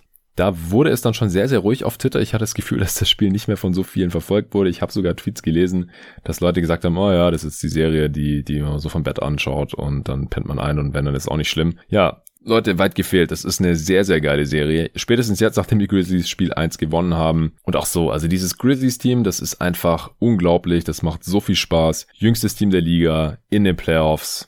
Und die haben jetzt einfach mal Spiel 1 geklaut. Klar, bei den Utah Jazz hat jetzt Donovan Mitchell kurzfristig doch nicht gespielt. Der sah wohl im Shootaround noch nicht so hundertprozentig fit aus. Jetzt hat man ihn doch nochmal rausgehalten. Wahrscheinlich haben die Jazz gedacht, komm, die Grizzlies, die hauen wir auch so weg. Und das war eben überhaupt nicht der Fall. Gerade im ersten Viertel, da sind die Grizzlies direkt weggezogen. Dann haben die Jazz das Spiel drehen können und gerade der Bank der Memphis Grizzlies total den Hahn zugedreht, die dann ewig auf 17 Punkten gesessen sind. Die Grizzlies haben im ersten Viertel keinen einzigen Dreier getroffen, hatten Offensivrating von 65, aber die haben sich davon nicht unterkriegen lassen. Also die, dieses Grizzlies Team, die, die kämpfen wirklich, die geben nicht auf und im Endeffekt waren sie heute das toughere Team als die Jazz, haben das Spiel dann nochmal umgedreht, haben zur Halbzeit geführt und sind im dritten Viertel dann auch schon ordentlich weggezogen gewesen. Im vierten Viertel waren die schon mit 16 vorne, dann muss man den Jazz lassen, dass sie sich nochmal wirklich reingekämpft haben, gerade mit Bojan Bogdanovic, der zur Halbzeit noch keinen einzigen Punkt hatte und am Ende mit 29 da stand. Der hat 29 Punkte gemacht in der zweiten Halbzeit. Krass. Das hatte ich noch gar nicht gecheckt. Ja, den Boxscore, den habe ich jetzt noch gar nicht so genau angeschaut, weil ich vorhin nach Abpfiff direkt mit Julius angefangen habe aufzunehmen. Ja, auch hier haben sich wieder einige Sachen, die ich mit Torben ja schon besprochen hatte bei der Preview, äh, bestätigt. Ich hatte ja gesagt, man muss irgendwie versuchen, Gobert in Foul Trouble zu bringen, denn mit Gobert auf dem Feld sind die Jazz einfach eine Macht, gegen die man nicht wirklich anstinken kann. Und mit ihm waren sie heute tatsächlich auch bei plus neun in einem Spiel, das man im Endeffekt mit drei Punkten verloren hat. Aber sie haben es hinbekommen, Gobert nicht nur in Foul Trouble zu bekommen, sondern ihn tatsächlich auch ausgefault. Vier Minuten vor Schluss direkt im ersten Angriff äh, hat Jonas Valanciunas auch gezielt Gobert attackiert im One-on-One -on -One und ihm auch sein erstes Foul anhängen können. Auch Conley war in Foul Trouble und hat früh im dritten Viertel sein viertes kassiert. Und dabei war Conley extrem wichtig in diesem Spiel, denn ohne Mitchell fehlt den Utah Jazz natürlich ganz klar ihre erste Option in der Offense, ihr, ihr Go-To-Guy und Conley hat eben versucht, in diese Rolle heute reinzuschlüpfen, hat am Ende auch 22 Punkte und 11 Assists gehabt in 33 Minuten, aber ja, ich weiß nicht, er ist es dann halt doch nicht so ganz, ist vielleicht auch ein bisschen zu betagt jetzt schon mittlerweile für so eine große Rolle, also hat 21 Shooting Possessions für diese 22 Punkte gebraucht, auch nur drei von elf von hinter der Dreilinie getroffen. Das, obwohl er über weite Strecken auch von Ja Morant verteidigt wurde, der da auch keinen idealen Job gemacht hat, ehrlich gesagt. Er hat oft ein bisschen gepennt, Conley ein bisschen zu viel Platz gegeben, wenn er dann seine Dreier reingeknallt hat oder seine Jumper. Aber dass er eben nur 33 Minuten gespielt hat in einem Spiel, das im Endeffekt sehr knapp war, das lag eben auch daran, dass er Foul Trouble hatte am Ende. Fünf Fouls mit Conley auf dem Feld waren die Jazz sogar bei plus 11. Das tut weh. Gobert hat sechseinhalb Minuten vor Schluss sein fünftes Foul bekommen, wurde dann drin gelassen, denn die Jazz waren zu dem Zeitpunkt auch schon zehn Punkte hinten. Wäre natürlich ein riesen Quatsch gewesen, wenn Quinn Snyder ihn dann runtergenommen hätte, denn wenn er da nicht drauf bleibt, dann verliert man eben äh, deswegen das Spiel. Und wenn er ausfault, dann äh, ist es eben so. Was dann auch passiert ist, zwei Minuten später, viereinhalb Minuten vor Schluss, sechstes Foul, hat äh, beim Rebound auch Jonas Valanciunas am Trikot festgehalten ist. Dummes Foul, ehrlich gesagt. Das war natürlich ein riesen Faktor hier heute. Dann äh, hatte ich ja auch mich gefragt und wir hatten uns gefragt, wie fit Mitchell wirklich ist. Die Antwort ist weniger fit als erwartet, denn dass er heute nicht spielen können würde, ich glaube, damit hat niemand so wirklich gerechnet. Er war letzten Tage auch nicht mehr auf dem Injury Report drauf gewesen, bis eben nach dem Shootaround dann heute. Ich bin mal gespannt, ob er jetzt in, im zweiten Spiel spielen kann, denn das ist ja ein absoluter Gamechanger. Denn sonst ist man halt konstanter auf andere Dudes noch angewiesen, jetzt auch mal abgesehen von Mike Conley, wie eben Bojan Bogdanovic, der in der ersten Halbzeit bei 0 von 3 aus dem Feld war und in der zweiten Halbzeit wie gesagt, 29 Punkte gemacht hat. Der hat die Jazz echt schon fast im Alleingang, natürlich zeitweise noch mit Conley und auch mit Gobert dann im vierten Viertel wieder rangebracht. Also gerade nachdem Gobert dann ausgefault ist, viereinhalb Minuten Verschluss, Dreier reingehauen, dann ein Floater versenkt, nachdem er sich gegen Brooks äh, beim Drive durchgesetzt hat, was jetzt auch nicht einfach ist. Also Dylan Brooks hat auch ein sehr, sehr starkes Spiel, komme ich gleich zu, offensiv wie defensiv. Und der wurde dann eben auch, nachdem Bogdanovic heiß gelaufen ist, auf ihn abgestellt, hat dann wieder ein Dreier reingehauen, Favors, der für Gobert reingekommen war, hat dann noch einen And-One-Slam gemacht. Und so haben die Jazz äh, eben sich von 16 Punkte hinten wieder rangekämpft so langsam. Als sie dann wieder wirklich in Schlagdistanz war, es war ein Two-Possession-Game, hat äh, Conley dann einen Catch-and-Shoot-Dreier nicht getroffen, dann hat noch Royce O'Neal einen weit offenen Layup verlegt, mit 36 Sekunden auf der Uhr, da hat dann aber Jared Jared Allen sage ich schon, Grayson Allen äh, den Rebound nicht kontrollieren können, deswegen hatten die Jazz nochmal Einwurf. Und äh, Bogdanovic wurde dann tatsächlich von Kyle Anderson beim Dreier gefault und konnte auf 107 zu 110 verkürzen. Die Grizzlies konnten dann nicht scoren. Bogdanovic, wer auch sonst, dribbelt in Transition nach vorne. Anderson ist genau neben ihm. Er hat dann nochmal kurz die Wurfuhr gecheckt, ob er ihn jetzt schon faulen soll oder noch ein bisschen warten soll. Und dann kurz bevor er die Dreilinie erreicht hat, hat Anderson ihn gefoult. Kein, natürlich kein Shooting Foul, aber die Grizzlies waren eben noch drei Punkte vorne, deswegen war es zu dem Zeitpunkt sehr, sehr smart. Denn äh, Bogdanovic hat dann natürlich nur zwei Freiwürfe bekommen. Die hat auch beide reingehauen. Dann stand es 110 zu 109. Auf der anderen Seite haben dann die Memphis Grizzlies äh, Einwurf gemacht und ich habe es wieder sehr, sehr gefeiert. Das äh, war mir ja schon bei Desmond Bain so positiv aufgefallen. Ganz am Ende gegen die Golden State Warriors. Brooks fängt den Ball und er rennt nicht vor den Gegnern davon, um irgendwie noch eine Sekunde mehr von der Shotclock runterzunehmen, bei noch 6,4 Sekunden zu spielen. Hätten das die allermeisten NBA-Teams so gemacht? Nee, er geht einfach direkt zum Korb und macht den Layup rein, sehr, sehr unbedrängt zum 112 zu 109. Zwei Sekunden sind von der Uhr runtergegangen, noch 4,3 Sekunden auf der Uhr. Die Jazz nehmen nochmal ein Timeout. Bogdanovic darf sich nochmal an einem ziemlich schweren Fadeaway-Dreier von Top of the Key versuchen den er ziemlich hart gebrickt hat. Das wäre dann die Overtime gewesen, wenn er getroffen hätte. Hat er nicht. O'Neal kam nochmal an den Offensiv-Rebound, aber die haben keinen Wurf mehr losbekommen. Ja, das war dann das Game. Die Memphis Grizzlies holen Spiel 1. Was war erst die sechste Niederlage der Utah Jazz in dieser Saison in Utah. Ja, ich denke, die Jazz waren einfach nicht wirklich auf der Höhe, die waren nicht ready. Die haben offensichtlich auch nicht so wirklich damit gerechnet, dass die Grizzlies hier so auftreten würden. Nur 48 Stunden, nachdem sie die Golden State Warriors in einem super knappen Spiel besiegt hatten. Morant auch wieder mit einer super Performance. Der wurde diesmal nicht so stehen gelassen an der Dreilinie, hat deswegen auch nur einen Dreier genommen, wie das noch gegen die Golden State Warriors der Fall war. Das war ja auch so eine Frage hier in der Preview. Entsprechend ist er dann aber auch leichter in die Zone gekommen. Vor allem in die Floater Range, wo er dann wieder einige seiner patentierten Floater angebracht hat, auch in der Crunch Time hat er wieder einen reingehauen, einen sehr, sehr wichtigen. Also insgesamt heute, ja, erst Rose hat ja den Ausgleich gemacht gegen die Hawks per Floater, dann hat Trey Young per Floater den Game Winner reingehauen und hier Morant heute auch mit sehr, sehr ausgeprägten Floater Game. Die Grizzlies sind ja sowieso die Floater Kings der NBA, wie Torbens in der Preview genannt hatte. Die Quote war heute mit 16 von 43, 43 Würfe aus der Float Range. Insane. Nicht toll, aber es hat eben gereicht, solange die Jazz ihre Dreier eben überhaupt nicht treffen.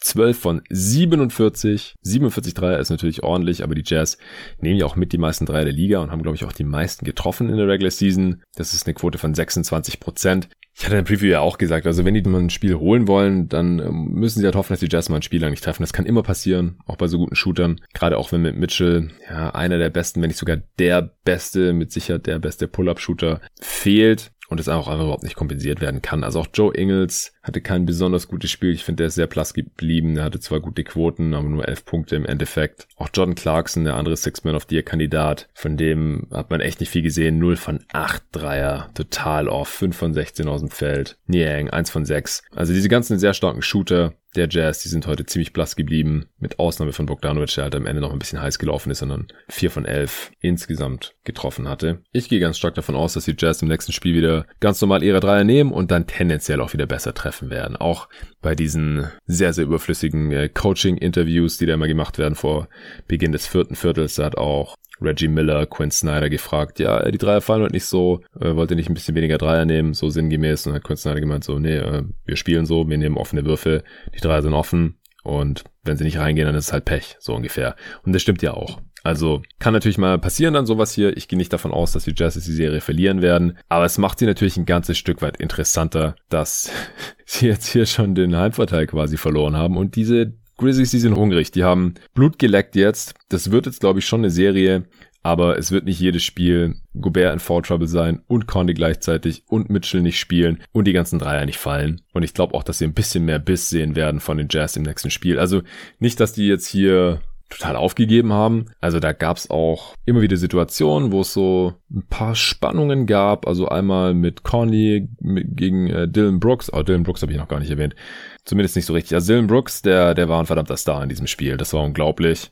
Nicht nur defensiv, wo er und auch Kyle Anderson wieder sehr, sehr stressig waren. Kyle Anderson hatte zur Halbzeit auch schon fünf Steals, am Ende sechs. Brooks mit 31 Punkten, sehr viele Pull-Up-Jumper, die er so gerne nimmt, getroffen, auch aus der Midrange, zwei von fünf Dreier. 31 Punkte aus 29 Shooting Possessions. Ist nicht super effizient, hat auch nur drei seiner sechs Freiwürfe getroffen. Aber er war hier heute ein sehr, sehr großer Faktor, dass es eben gereicht hat am Ende. Wären auch nur knapp gegen eine der besten Defenses der Liga. Er war der Topscorer vor Ja Morant, auch noch der 26 hatte. Vier Rebounds, vier Assists. Morant war etwas effizienter. Die drittmeisten Punkte hatte dann schon Valanciunas mit 15, 12 Rebounds, sechs davon offensiv und halt eben einige Fouls, die er Gobert angehängt hat. Selber hat auch fünf gemacht, auch fast ausgefault. Ansonsten war noch auffällig, wie viel besser die Memphis Grizzlies funktioniert haben, während Desmond Bain mit auf dem Feld war, statt Jaron Jackson Jr., der natürlich der Starter ist, aber heute nur einen von seinen fünf Dreiern getroffen hat, auch vier Fouls begangen hat, äh, über weite Strecken in Foul Trouble war. Und mit Bain hat man einfach da noch einen sehr, sehr soliden Wing drin, der äh, respektiert werden muss, was den Dreier angeht, auch zwei seiner drei Dreier getroffen hat. Sehr, sehr smart spielt, kluge Pässe, schlau verteidigt. Ja, Torben hatte das ja schon alles dargelegt in unserem Pod am Samstag zu den Grizzlies. Kyle Anderson auch mit einem starken Spiel. Ja, ich denke, das soll es auch gewesen sein hier. War schon wieder viel, viel länger, als ich gedacht hatte. Falls der Pod jetzt heute erst etwas später am Tag erschienen ist, dann seht's mir bitte nach. Es äh, liegt nicht an mir, sondern ich musste das Ding erst noch freigeben lassen von der NBA, die ja heute hier gesponsert haben. Vielen, vielen Dank auch. Checkt gerne das Angebot aus im Link hier in der Beschreibung dieses Pods. Das lohnt sich wirklich. Also, das ist wirklich sehr, sehr günstig für den League Pass Premium für die restliche Saison, für die ganzen Playoffs, jedes Spiel, wann ihr wollt wie ihr wollt. Würde mich sehr freuen, wenn der eine oder andere über meinen LinkedIn League Pass bestellt und dieses Angebot wahrnimmt, denn dann war das vielleicht nicht der letzte Pod, den die NBA hier gesponsert hat bei Jeden Tag NBA. Vielen Dank dafür und bis morgen. Morgen gibt es die Miami Heat gegen die Milwaukee Bucks Spiel 2 und die Portland Trail Blazers gegen die Denver Nuggets auch Spiel 2, ich freue mich schon riesig drauf. Zwei geile Serien. Die ersten Spiele waren super, habe ich am letzten Pod hier schon analysiert gehabt. Finde es auch sehr, sehr entspannt, dass es heute Nacht nur zwei Spiele gibt. Das war jetzt wirklich hart. Die acht Spiele hier innerhalb von zwei Nächten. Ich bin sehr durch, hatte sehr wenig Schlaf. Ich hoffe, ich kann heute ein bisschen länger schlafen, bevor es dann weitergeht um 1.30 Uhr deutscher Zeit. Bis dahin.